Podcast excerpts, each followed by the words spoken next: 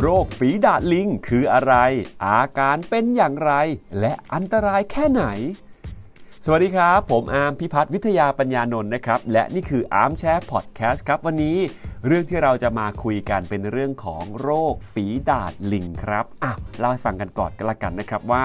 อันนี้ได้รับข้อมูลมาจากทาง BBC ไทยนะครับ ขอบคุณด้วยนะครับ เล่าให้ฟังกันแบบนี้ครับว่าโรคฝีดาดลิงเนี่ยเกิดจากเชื้อไวรัสนะครับ กลุ่ม p o x v i r i d a e ครับจัดอยู่ในจีนัสไวรัสออโตพ็อกนะครับซึ่งก็คล้ายๆกับไวรัส อีกหลายชนิดนะครับที่เป็นตระกูลฝีดาดนะครับอย่างในวัวก็จะมีฝีดาดวัวนะครับแล้วก็รวมไปถึงสายพันธุ์เนี่ยมันใกล้เคียงกับเชื้อไวรัสที่ทำให้เกิดโรคฝีดาดคน หรือไข้ทรพิษนั่นเองแหละครับเบื้องต้นเนี่ยนะครับทางสหราชอาณาจักรเนี่ยเขาเปิดเผยว่า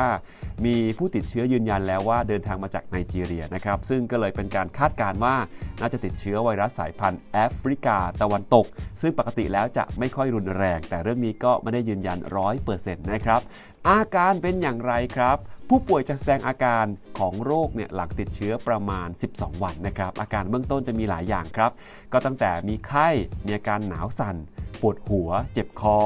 บวม ปวดหลังนะครับ ปวดเมื่อยตามกล้ามเนื้อ ต่อมน้ำเหลืองโต อ่อนเพลีย แล้วก็มีอาการซึมๆนะครับ เมื่อไข้ทุเลาลงเนี่ยอาจจะเกิดผื่นขึ้น เริ่มจากใบหน้าก่อนนะครับ จากนั้นจะลามไปส่วนต่างๆ ของร่างกาย ส่วนใหญ่พบที่ฝ่ามือแล้วก็ฝ่าเท้า ผื่นตุ่มใหญ่ๆเนี่ยจะมีอาการระคายเคืองและคันอย่างรุนแรงนะครับ แล้วก็จะมีการเปลี่ยนแปลงหลายขั้น ก่อนที่ผื่นจะกลายเป็น ตุ่มหนองนะครับ ในระยะสุดท้ายตุ่มหนองจะเป็นสะเก็ดแล้วก็หลุดออกมา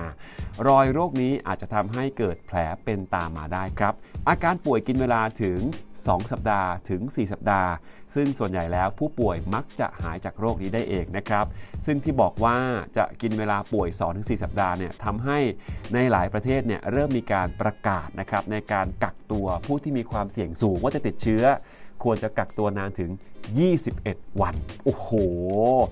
แล้วโรคฝีดาดลิงนี้ติดต่อกันได้อย่างไรครับ เบื้องต้นนะครับ ก็มีการรายงานมาว่า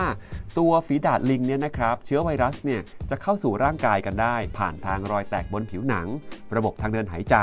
หรือผ่านทางตา จมูก ปากนะครับ ซึ่งจะพบได้ในสัตว์หลายชนิดนะครับ โดยเฉพาะสัตว์ตระกูลลิง แล้วก็สัตว์ฟันแทะหลายอย่างครับ เช่น หนูกระรอกกระต่ายเป็นต้นนะครับ สัตว์ป่าและสัตว์เลี้ยงรวมถึงคนเนี่ยอาจติดเชื้อได้ โดยคนสามารถติดโรคนี้ได้จากการสัมผัสโดยตรงกับเลือด สารคัดหลั่ง หรือว่าตุ่มหนองของสัตว์ที่ติดเชื้อนะครับ หรือจากการถูกสัตว์ที่มีเชื้อกัดครับ หรือจากการกินเนื้อสัตว์ที่มีเชื้อ แล้วก็นำมาปรุงสุกไม่เพียงพอเป็นต้นนะครับ การแพร่เชื้อจากคนสู่คนอาจเกิดขึ้นจากการสัมผัสใกล้ชิด แต่บอกไว้เลยว่ามีโอกาสน้อยมากในการแพร่ จากคนสู่คนนะครับ ยังไม่เคยมีการระบุว่าโรคฝีดาดลิงนั้นเป็นโรคติดต่อทางเพศสัมพันธ์ครับ แต่เชื้อโรคสามารถส่งต่อกันได้ ผ่านการสัมผัสกันโดยตรงระหว่างการมีเพศสัมพันธ์ และยังสามารถติดต่อกันผ่านการสัมผัสนะครับ สารคัดหลั่งต่างๆ ที่หลงเหลือไว้อยู่บนผ้าปูที่นอนปลอกหมอนเป็นต้นนะครับ แล้วโรคนี้ระบาดมากแค่ไหนบ่อยแค่ไหนครับเขาบอกว่ามีการพบเชื้อไวรัสนี้ครั้งแรกในลิงที่ถูกขังไว้นะครับ และนับตั้งแต่ปี 1970 เนี่ยมีรายงานการระบาดเกิดขึ้นเป็นระยะระยะใน 10 ประเทศ ของทวีปแอฟริกาครับ ย้อนกลับไปเมื่อปี 2003 เคยมีการระบาดเกิดขึ้นในอเมริกา ซึ่งเป็นครั้งแรกที่มีการพบโรคนี้นอกแอฟริกาครับคนไข้หลายคนเนี่ยติดโรคจากการสัมผัสใกล้ชิดกับสัตว์คล้ายกับหนูที่ติดเชื้อมาจากสัตว์เลี้ยงลูกด้วยนมขนาดเล็กหลายชนิดที่มีการนำเข้ามาในอเมริกานะครับ รวมแล้วมีรายงานผู้ติดเชื้อจำนวน 81 ราย แต่ไม่มีผู้เสียชีวิตนะครับ พอมาถึงในปี 2017 เนี่ยไนจีเรียเผชิญกับการระบาดที่มีหลักฐานบันทึกไว้ขนาดใหญ่ที่สุดนะครับราว 40 ปี หลังจากที่ไนจีเรียพบผู้ติดเชื้อโรคฝีดาดลิง ได้รับการยืนยันรายสุดท้าย การระบาดครั้งนั้นมีผู้ต้องสงสัยติดเชื้อราว 172 ราย และ 75%ของเหยื่อเป็นผู้ชาย อายุระหว่าง 21 ถึง 40ปีนะครับแหมพูดถึงว่าของเหยื่ออของผู้ป่วยก็แล้วกันอืม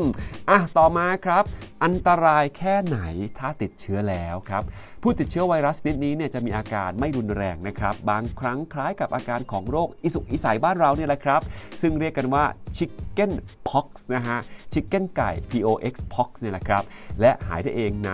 ไม่กี่สัปดาห์ครับฝีดาดลิงอาจจะมีอาการรุนแรงมากขึ้นได้ในแต่ละกรณีครับ เคยมีรายงานว่าทำให้มีผู้เสียชีวิตมาหลายคนในแอฟริกาตะวันตก โดยอัตราการเสียชีวิตสูงสุดอยู่ในกลุ่มเด็กเล็ก ซึ่งอาจสูงถึง 10%ของผู้ป่วยนะครับ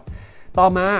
รักษาอย่างไร ขณะนี้ยังไม่มีวิธีรักษาฝีดาดลิงครับ แต่สามารถควบคุมการระบาดได้ด้วยการป้องกันการติดเชื้อ หรือที่บอกตอนต้นเอาไว้ว่า ควรจะมีการกักตัว 21 วันนะครับ การรับวัคซีนป้องกันโรคฝีดาดในคนได้รับการพิสูจน์แล้วว่าได้ผล 85%แต่ต้องเป็นการป้องกันนะครับคือต้องฉีดไว้ก่อน ในการป้องกันฝีดาดลิง และบางครั้งก็ยังคงมีการใช้วัคซีนนี้อยู่นะครับมีรายงานว่าสเปนกำลังเตรียมสั่งซื้อวัคซีนโรคคฝีดาดหลายพันโดส เพื่อป้องกันโรคฝีดาดลิงครับ ผู้เชี่ยวชาญเชื่อว่าการได้รับวัคซีนหลังสัมผัสกับเชื้อโรคฝีดาดลิง อาจช่วยป้องกันโรคนี้ได้ หรืออาจจะทำให้ความรุนแรงของโรคนั้นลดลงครับ ต่อมา พวกเราทุกคนควรกังวลหรือไม่ครับ จากข้อมูลของหน่วยงานสาธารณสุขของอังกฤษนะครับหรือว่า Public Health England นะครับผู้เชี่ยวชาญระบุว่าสถานการณ์ขณะนี้ยังไม่ได้เข้าใกล้จุดที่จะระบาดทั่วประเทศครับ ประชาชนมีความเสี่ยงที่จะติดเชื้อค่อนข้างต่ำศาสตราจารย์โจนาธานบอลส์ครับ เป็นผู้เชี่ยวชาญด้านไวรัสวิทยาระดับโมเลกุลนะครับ จาก Not University of Nottingham นะครับ ได้กล่าวเอาไว้นะครับว่า 1 ใน 50 ของผู้ที่สัมผัสกับผู้ที่เป็นโรคฝีดาดลิงระยะแรกเท่านั้นที่มีโอกาสติดเชื้อ แสดงให้เห็นว่าเชื้อนี้มีการแพร่กระจายได้น้อยครับ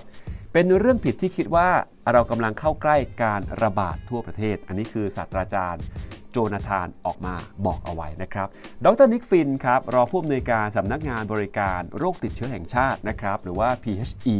กล่าวเพิ่มเติมว่า เป็นเรื่องสำคัญที่ต้องเน้นย้ำว่าโรคฝีดาดลิงไม่ได้ติดต่อกันได้ง่าย จากคนสู่คน และความเสี่ยงโดยรวมต่อประชาชน ทั่วไปก็ต่ำมากนั่นเองแหละครับ ด้านเมืองไทยเราเองตอนนี้ก็มีการคัดกรองนะครับผู้ที่มาจากประเทศที่มีความเสี่ยงครับขณะเดียวกันก็มีการเตือนผู้ที่จะเดินทางไปยังประเทศที่มีความเสี่ยงด้วยเช่นเดียวกันนะครับว่า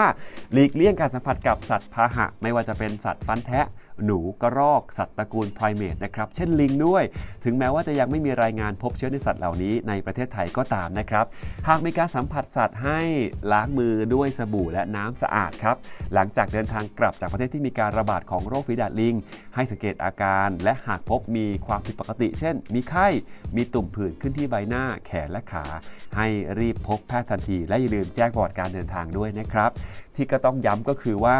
ควรใช้สิ่งของส่วนตัวแยกกับผู้อื่นไม่ใช้ร่วมกัน และงดการสัมผัสใบหน้าตาจมูกปาก รวมถึงกินอาหารที่ รุงสุกด้วยนั่นเองนะครับ และสำคัญอย่างยิ่งก็คือหลีกเลี่ยงการสัมผัสสารคัดหลั่งบาดแผล